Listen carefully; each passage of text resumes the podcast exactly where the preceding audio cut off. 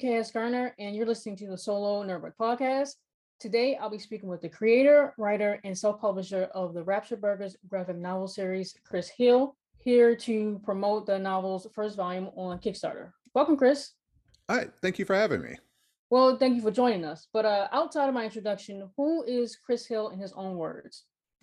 Ah, uh, that's a lot of that's a that's a heavy question. Uh, well, so primarily, uh, I work in tech as an engineer, but outside of that, um, I have been working on um, sort of independent publishing and comics. Uh, I, I, guess you could say I officially started publishing them around 2014 or 2015. Uh, I also ferment miso at home, and I study Japanese swords, and yeah, a lot of strange hobbies outside of that too. So we'll we'll keep it to that. Okay, so what is Rapture Burgers about? Uh Rapture Burgers is about a high school student who wakes up one day and decides to conquer the world. Uh, there's a little bit more to it around his status at school and his motivations, but at its core, it's about sort of a bumbling idiot trying to conquer the world. Okay, so could you maybe just elaborate a little bit more on your creative process? So, for I guess for Rapture Burgers as a whole, or maybe just this first volume, possibly just from a thought in your head to working it out as a complete work, maybe just outlining it, eh, I guess the whole thing, and then starting with the first one to finding your collaborators, and then now possibly it may be months later, years later, whatever it may be, to now promoting it on Kickstarter. Uh, yeah, so this originally started um, as a notepad document on my PC, and it was just the ending of a story that I had. And I had no idea what the beginning or the middle were, but I knew how it ended. And from there, uh, over years, I started to develop it a little more. But that happened to coincide with um, my uh, friend and co-writer Adam and I wanted to make a web comic. Uh, we wanted to make like a four-panel comedy web comic, like gun. Um, man, I forget the name of some of those old ones. I, I, don't even know if they're still around, but obviously Penny Arcade was very is still very big, um, and there are a number of uh, indie sort of web comics that got really big, like Hark a Vagrant and uh, KC Green's works so we were very inspired by that and also by Scott Pilgrim a little bit um, to go ahead and make our own little web comic and put it up. And you know that turned into a brainstorming session where we we decided to use a little bit of an aspect of my real life, which is that there was a running gag that I was going to conquer the world one day, um, and you know we we from there based the characters on us and in some cases like with camille the main character decided he should look nothing like me and that he should a little bit be his own person but there are elements of camille that are absolutely taken from me in high school um, being a little bit of of manic uh megalomaniac i guess you could say and which a little weird a little bit of a weird thing to be um, but um, from from that, uh, we worked together with one of my siblings to uh, draw like character designs, and then we actually did draw uh, a handful of pages, but it took like two years to get them done, and they were very rough. The writing wasn't very good. Um, but we got we started to get pretty decent at writing little punchlines at the end of every page and so we took that and um, around 2012 or 2013 um, i happened to go to an event here in la that was uh, effectively speed dating for an artist. It was the artists were set up at tables and writers would come through and sit down at the table pitch their idea to the artist look at the portfolio and then maybe agree on working together. And I was able to find uh, the original artist of the uh, Rapture Burgers graphic novel series, uh, Mimi Alves, uh, through that process. And we worked together for like six years, um, just making those three volumes. And, you know, I got them printed and I exhibited at conventions around LA.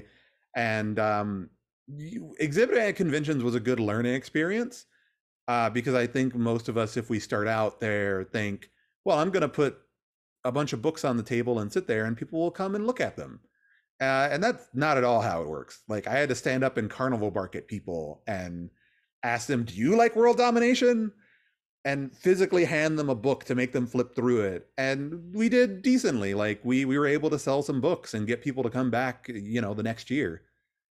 Uh, and you know, so after doing that for years, I uh, hooked up with an, an American animation studio uh, and was working on a pilot for Rapture Burgers that we wanted to pitch.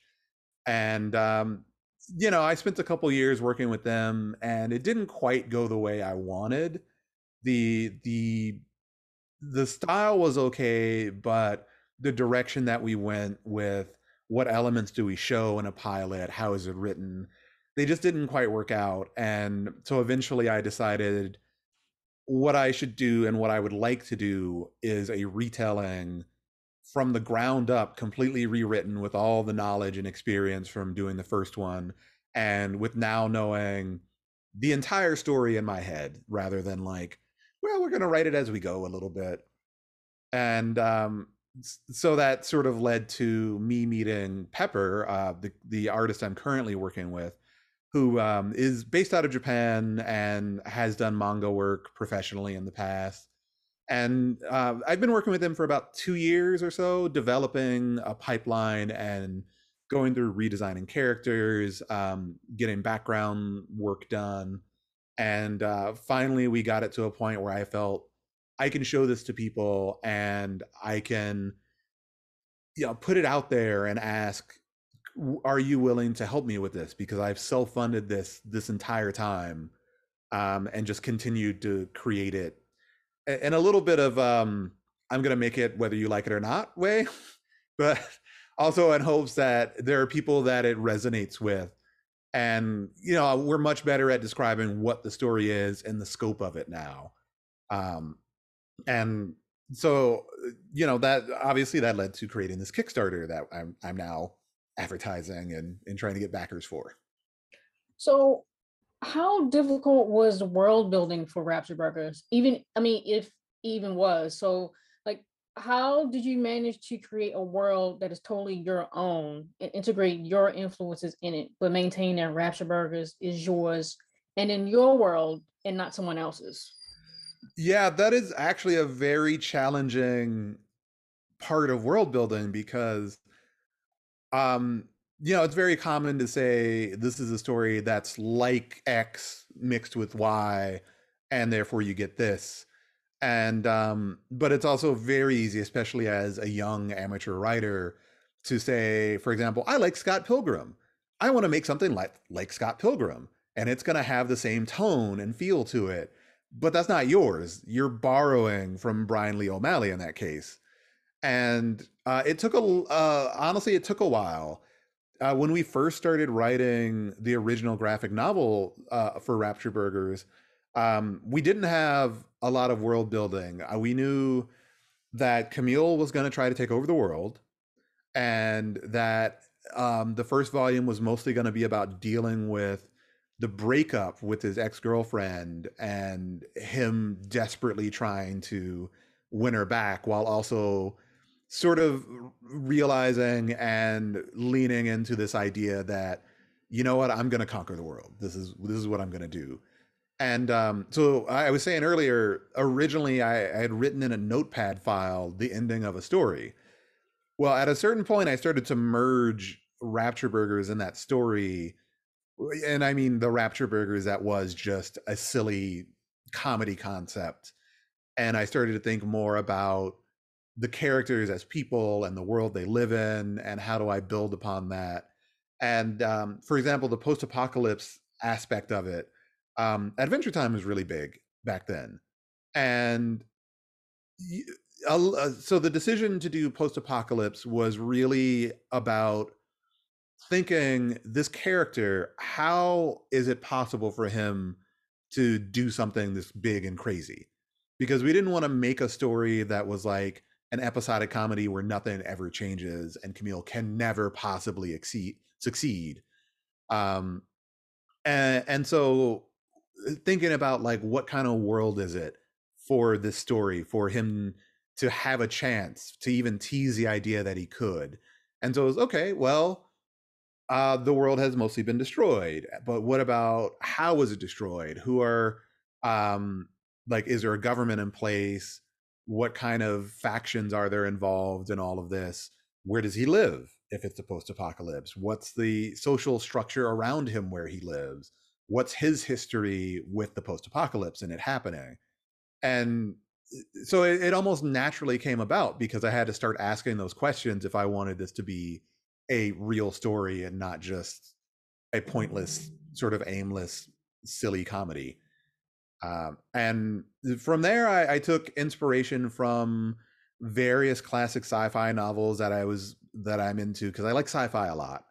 Um, i really enjoy the concept of space elevators and uh, like for example arthur c. Clarke's fountains of paradise uh, is a little bit of a dry book but it is about trying to build a space elevator and all the things around it and like the foundation novels from asimov um, are you know they're they're more of ideas books a lot of those where it was let's take this scientific concept and expound upon it just and like the characters were never that great um but the, the, reading those sorts of things a little bit helps you with thinking about like world building and what elements should you include and um sorry about that my my dog is uh very excited right now it's fine um so but um uh anyway yeah so the more i thought about telling Camille's story and connecting it to the ending that I had in mind, the more I fleshed out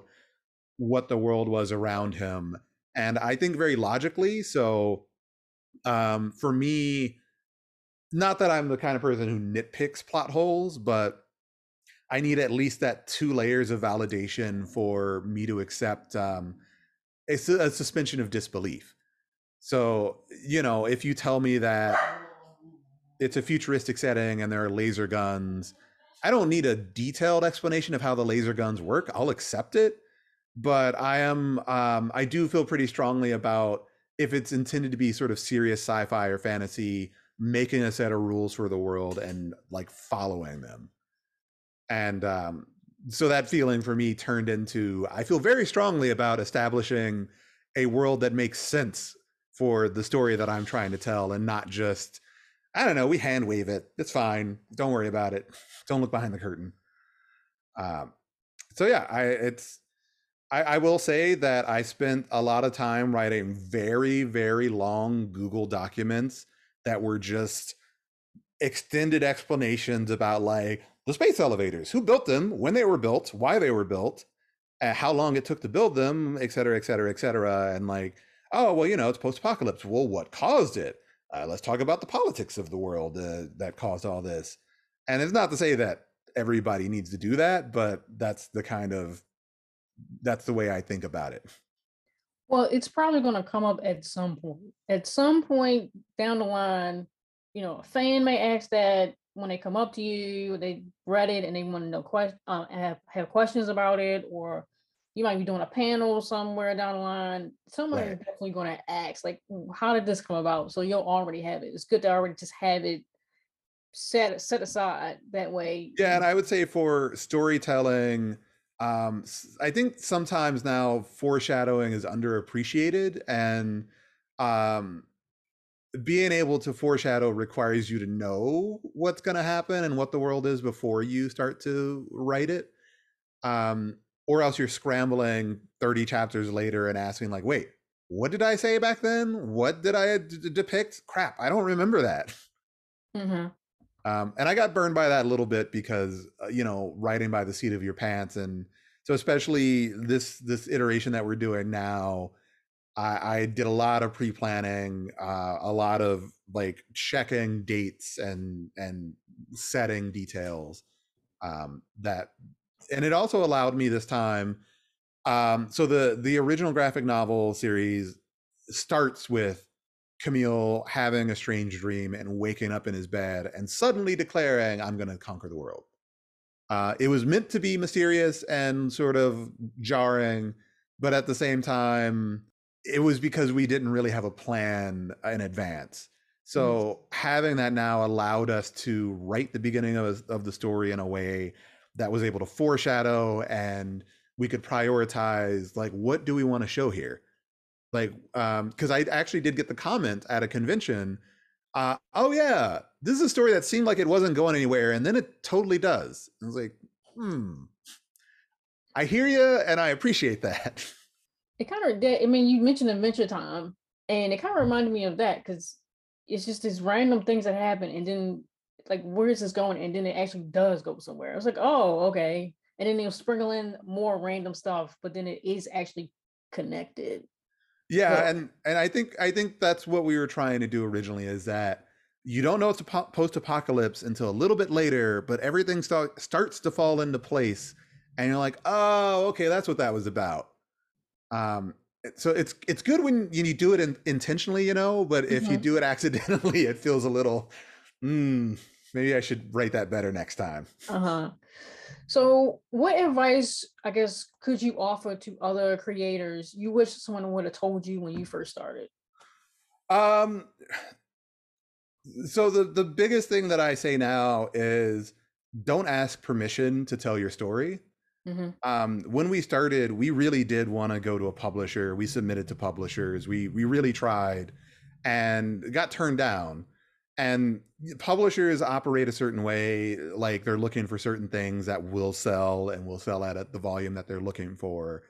And also, the way submissions work in the U.S. are sort of discouraging because it's you blast off a submission packet and possibly never hear from them again.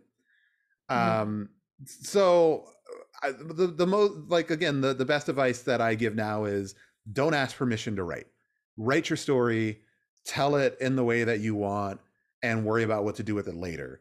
And it, it's sort of to say, don't write for other people because you think this is what people like right now, or this will become super popular, and what I'm really after is like the clout or the fame.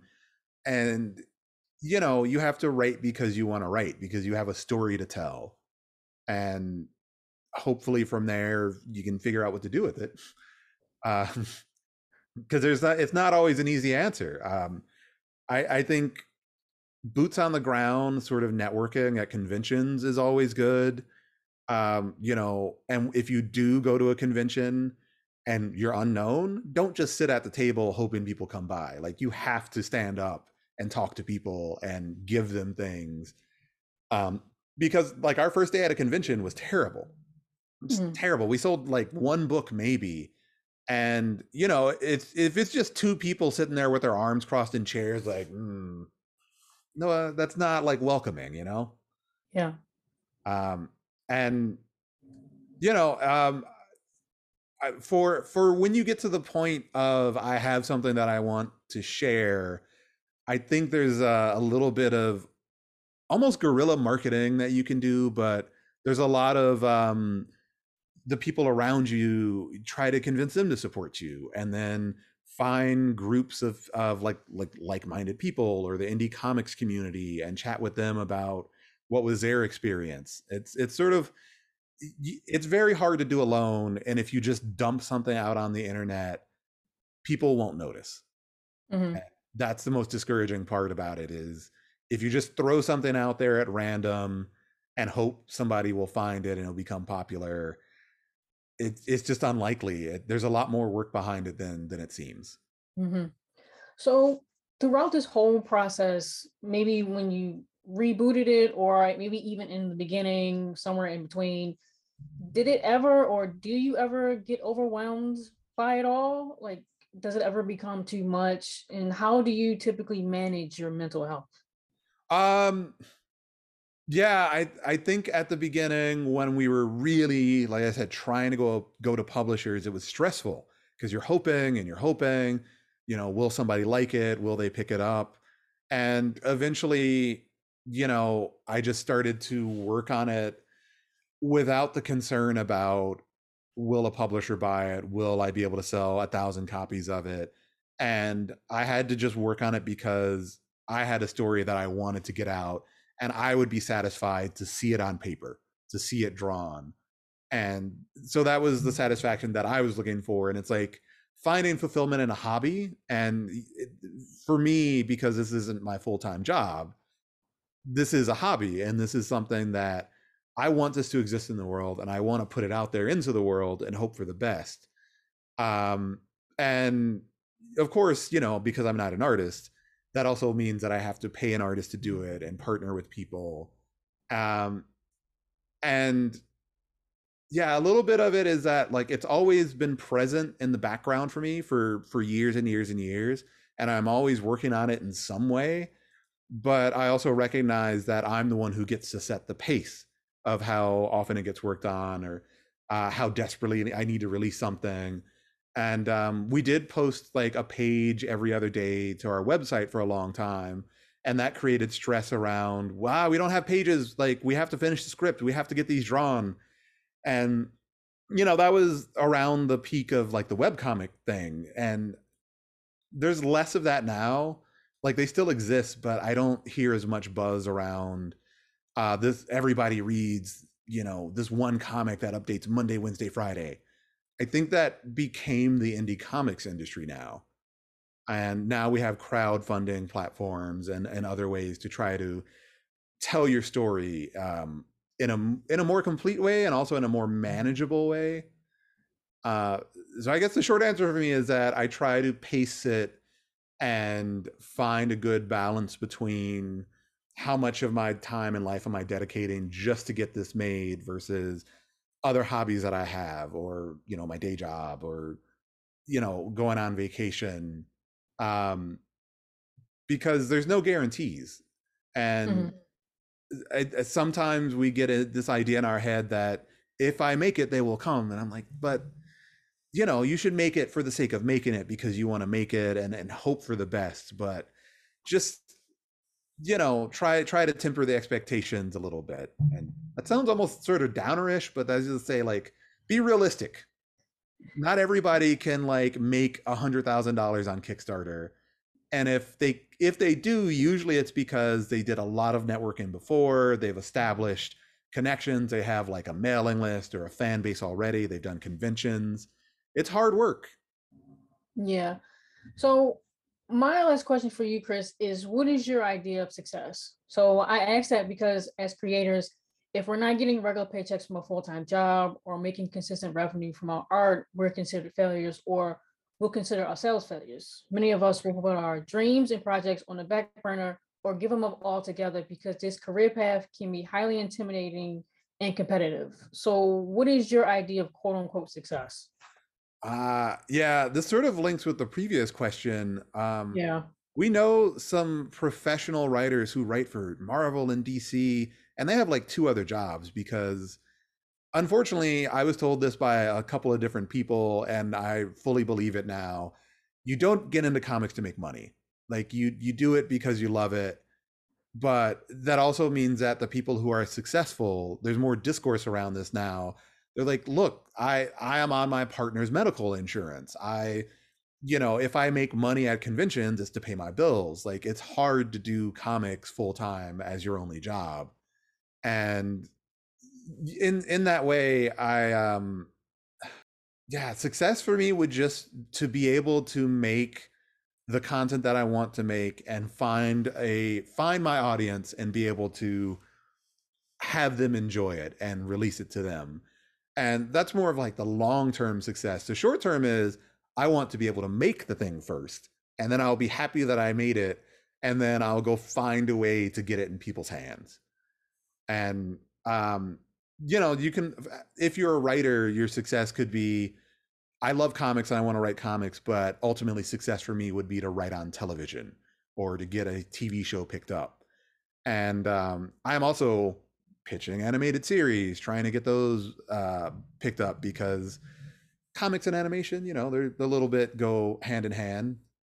Um, so I think ultimately for me, success would just be to find my audience, find a group of people who enjoy what I'm doing and release it. Okay, so Is there anything else that you wanted to touch on about Rapture Burgers that I may have missed as a whole, or maybe discuss rewards for potential backers for the Kickstarter? Uh, well, so Rapture Burgers right now for the first volume, uh, we're we talk about this a little bit in the Kickstarter, but we're around halfway done with the volume in various different ways, and um, hmm, about halfway done with the first volume. Oh, I'm trying to remember what what I wanted to say here. Uh, we are offering um, digital version, a uh, sort of softback uh, physical version, hardback, and then we have some some extras where you can have a meeting with the team. Uh, you can get commissioned art from Pepper, our, our artist, and you know things like uh, posters, stickers, T-shirts, hats. You know the the sort of things that you normally offer on a Kickstarter. I think. Okay, that's cool. Well, uh, again, I want to thank the creator, writer, and self-publisher of the Rapture Burgers graphic novel series, Chris Hill, for joining us here today to promote the novel's first volume on Kickstarter. I highly recommend our listeners to consider giving the Kickstarter a look, share, and or back if they can. All of Chris's socials and Kickstarter will be listed in this episode's details for those who are interested. Again, I am KS Garner, and you've been listening to the Solo Nerdbook Podcast. Thank you.